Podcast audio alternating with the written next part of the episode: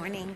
Our scripture this morning is in the book of Matthew, chapter 18, verses 21 and 22, or page 695 in your Pew Bible. Then Peter came up and said to him, Lord, how often will my brother sin against me and I forgive him? As many as seven times?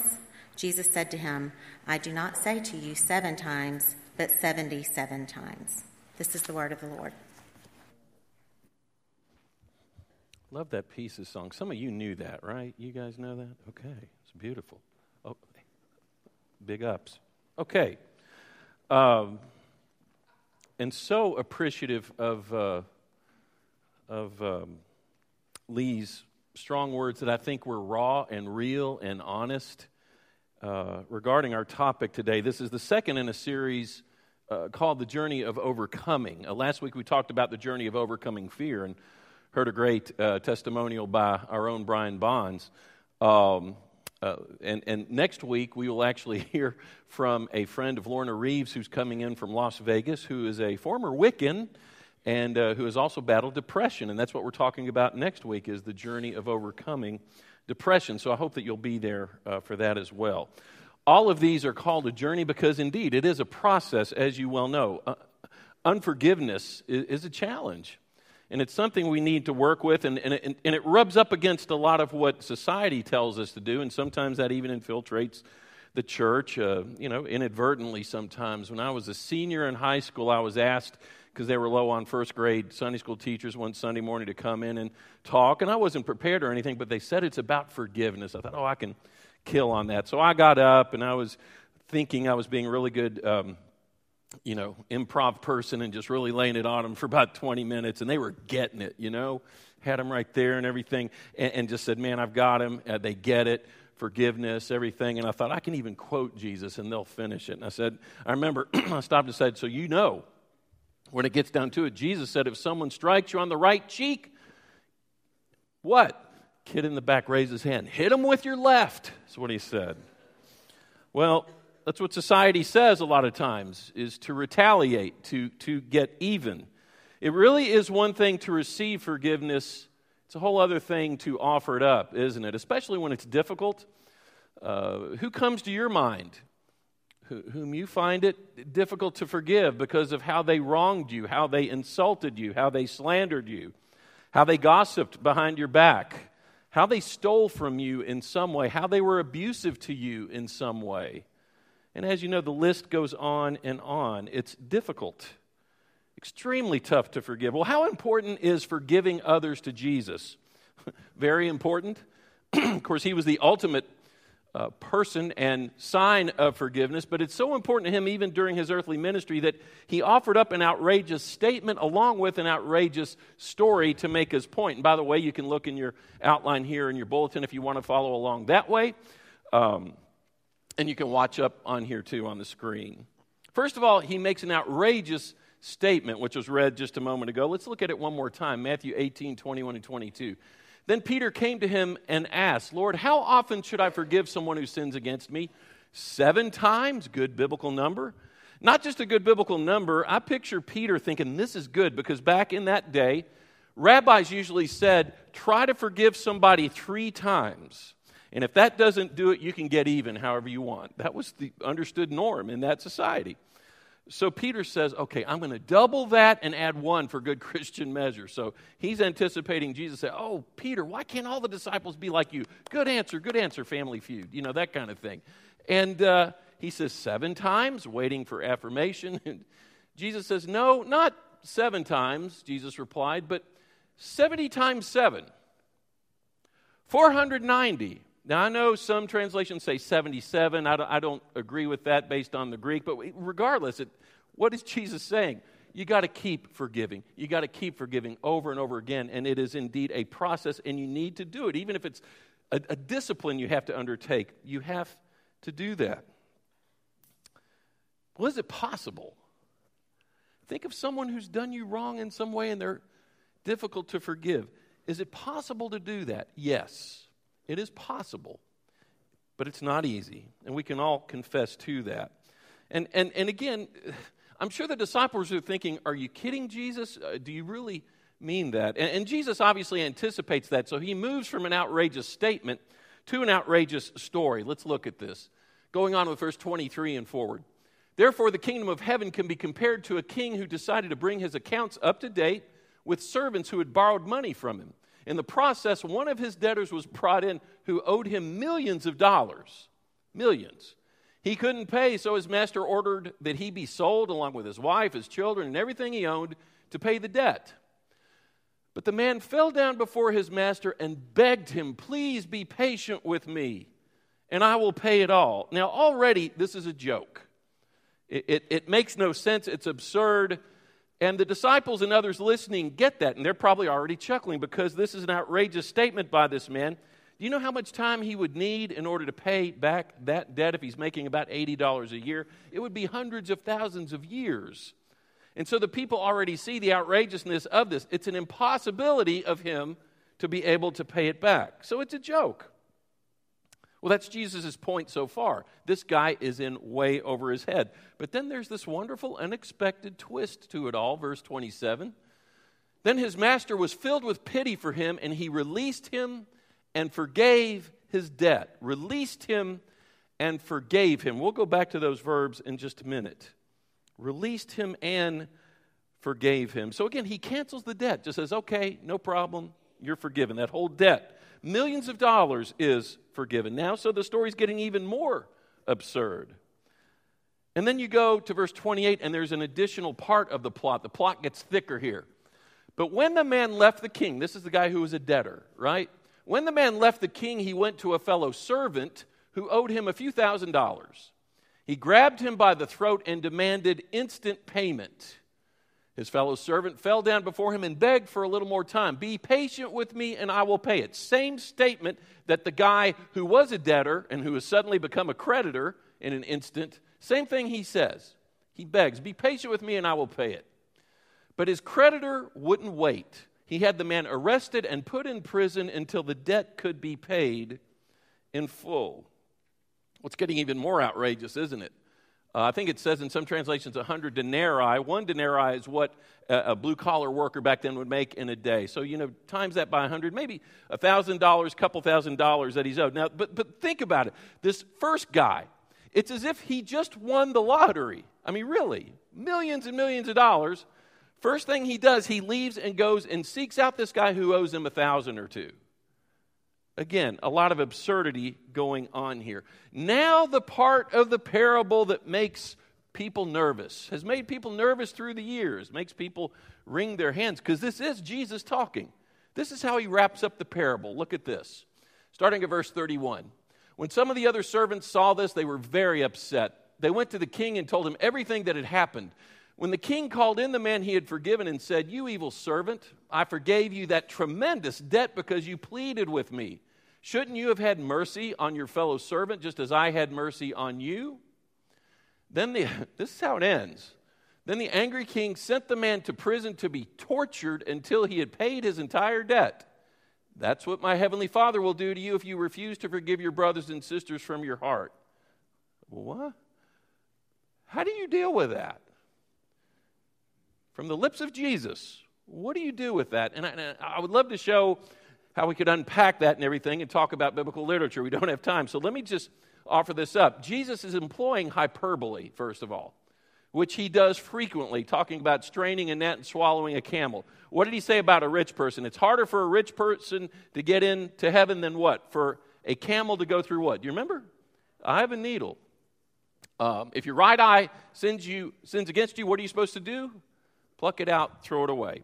That's why I'm not a fundamentalist. Okay, now, uh, again, he's using hyperbole to make an important point. And oftentimes, Jesus, and he does this with parables and sometimes with his teaching, he lets the ambiguity of the analogy kind of hang there just to jolt us a little bit and make us think about it and ponder it more than a few times. And when you ponder it more than a few times, clearly, and this is Jesus' intention, you discover multiple teachings, multiple things he wants you to know, multiple layers, really.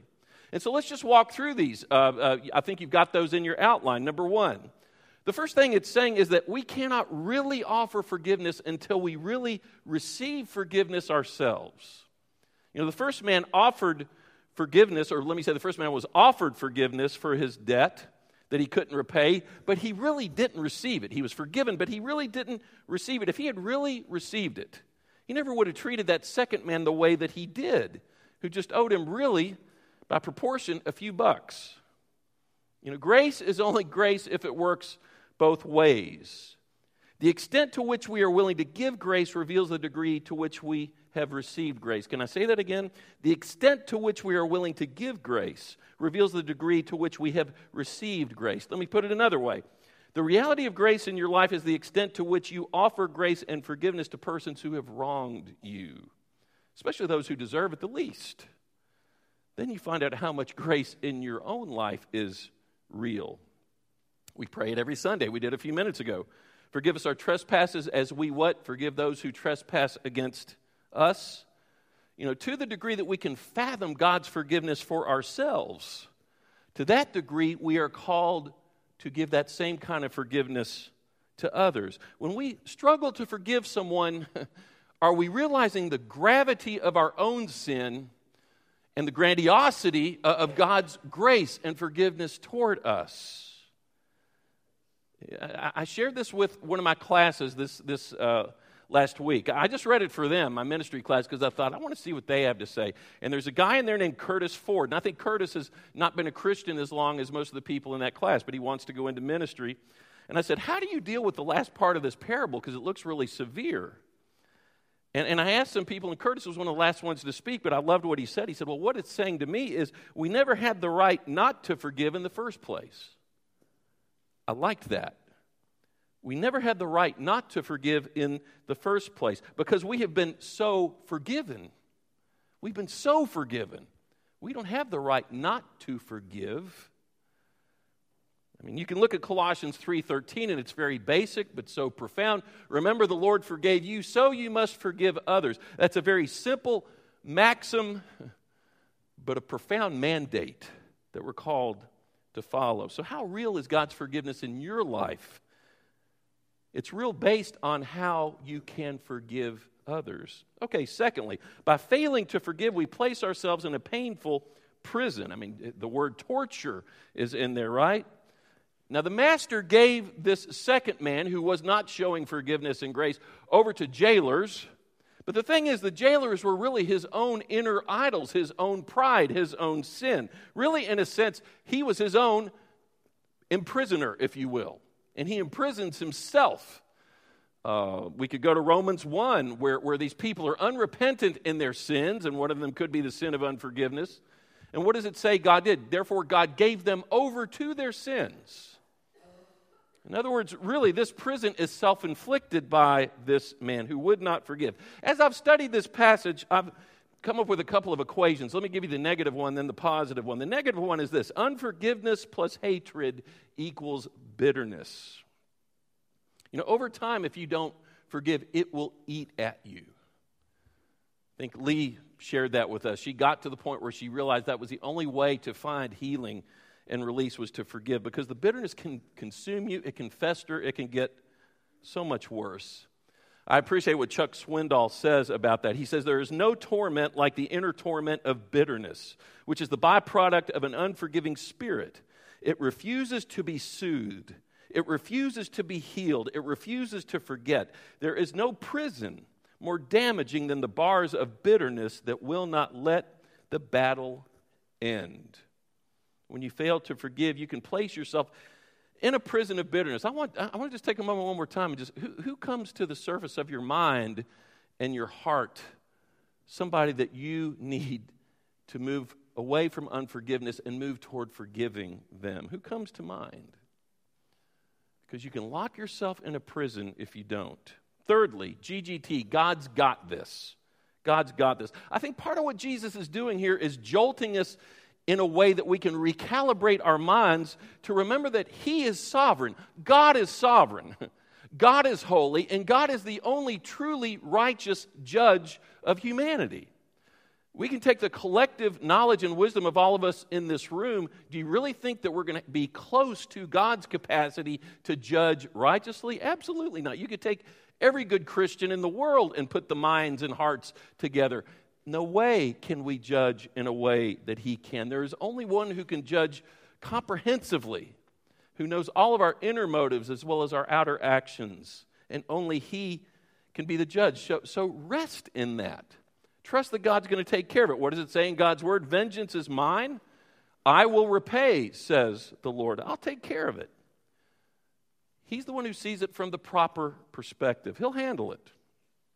You know, and I'll say, ultimately, those who are indeed unrepentant are people to be pitied. If, if they are considered unrighteous by God in the long run, they are a people to be pitied. Um, many of you remember, how many of y'all remember Whitney Milton, who married David Milton? And she was, how many of y'all remember Whitney? Let's see, wonderful.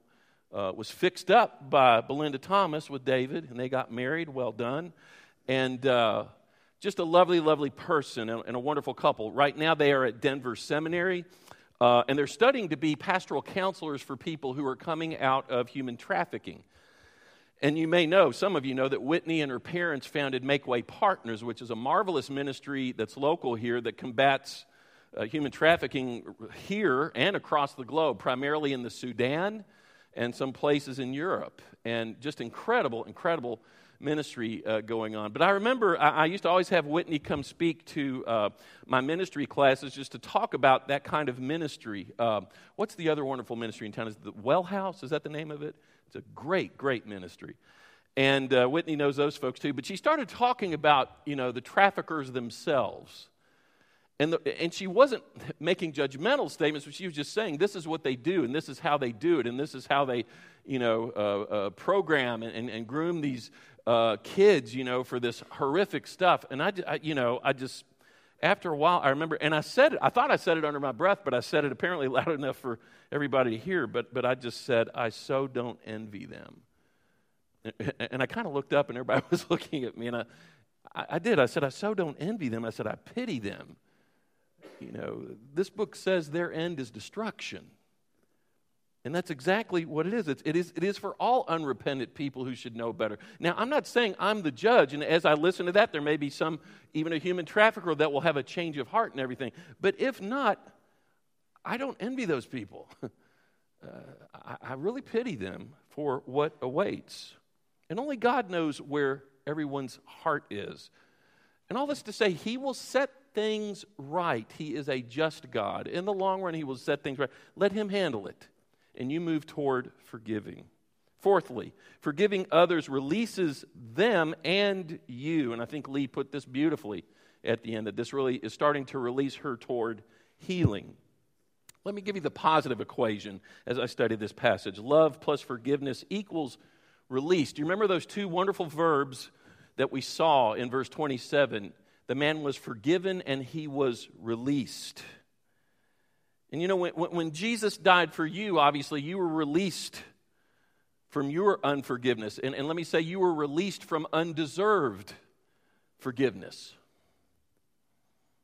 What a gift. And yet, here's another gift. When you realize your perpetrator has done you wrong, but when you release that perpetrator with your forgiveness, you are releasing yourself toward the road to healing. And that really is, as Lee said, that's really the only direction you can go toward ultimate wholeness. Easier said than done, but, but you got to do that. And, and you're never going to be asked to forgive more than you've been forgiven yourself. And don't forget how miraculous it is that you and I are forgiven at all. I love Psalm 130, verse 3. David just says, Lord, if you kept a record of our sins, who, O Lord, could ever survive? How true. Thank God his grace is greater than our sin and it's greater than our hurts. Someone put it this way the key to giving grace is to start thinking less about what's been done to you and start thinking more about what Jesus has done for you. So release your unforgiveness and release yourself to that healing from the bitterness, the anger, the conflicted soul that's residing within you. And finally, forgiving those most difficult for, to forgive is a most powerful witness. Now, Jesus is the ultimate witness of forgiveness, no doubt. But with the help of the Spirit, which is our theme for the year, we can be powerful witnesses as well. Powerful witnesses of forgiveness. And instead of me talking about that some more, let me let you see a wonderful sermon in and of itself in this rather outrageous video. It all went down on this block in Benton Harbor, Michigan. Back in 05, Jameel McGee says he was minding his own business when a police officer accused him of and arrested him for dealing drugs. You saying the officer made it up? Yeah, it was all made up. Of course, a lot of accused men make that claim, but not many arresting officers agree. So you phonied the report? I did. I falsified the report. This is former Benton Harbor police officer Andrew Collins. Were you just trying to chalk up an arrest? Yeah, basically, the start of that day, I was going to make sure I had another drug arrest. And in the end, you put an innocent guy in jail. Correct. Yeah. You lost everything. I lost everything. My only goal was to seek him when I got home and to hurt him. Really? That was my goal. Eventually, that crooked cop was caught, served a year and a half for falsifying many police reports, planting drugs, and stealing. Of course, Jameel was exonerated, but he still spent four years in prison for a crime he didn't commit. Today, both men are back here in Benton Harbor, which is a small town. Maybe a little too small. Hey, guys, thank you. Last year, by sheer coincidence, they both ended up at Mosaic, a faith based employment agency where they now work side by side in the same cafe. Oh, excuse me. And it was in these cramped quarters that the bad cop and the wrongfully accused had no choice but to have it out. And I said, honestly, I have no explanation. All I can do is say I'm sorry. And Jameel says that was all it took. That was pretty much what I needed to hear.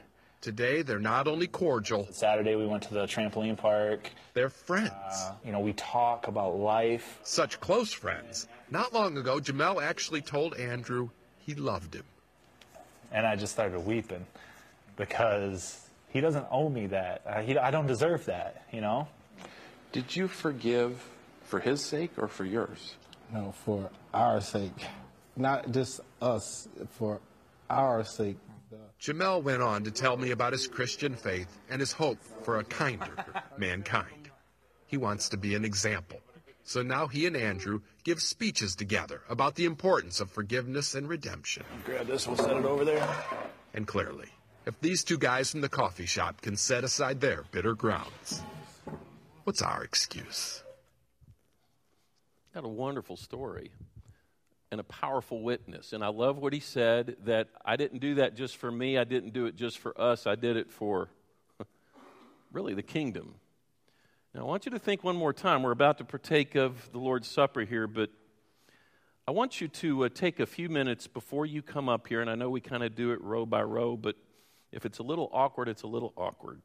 But, but I want you to, to consider someone whom you in your heart are still forgiving and pray that God would give you the guidance and the wisdom and the grace to forgive that person.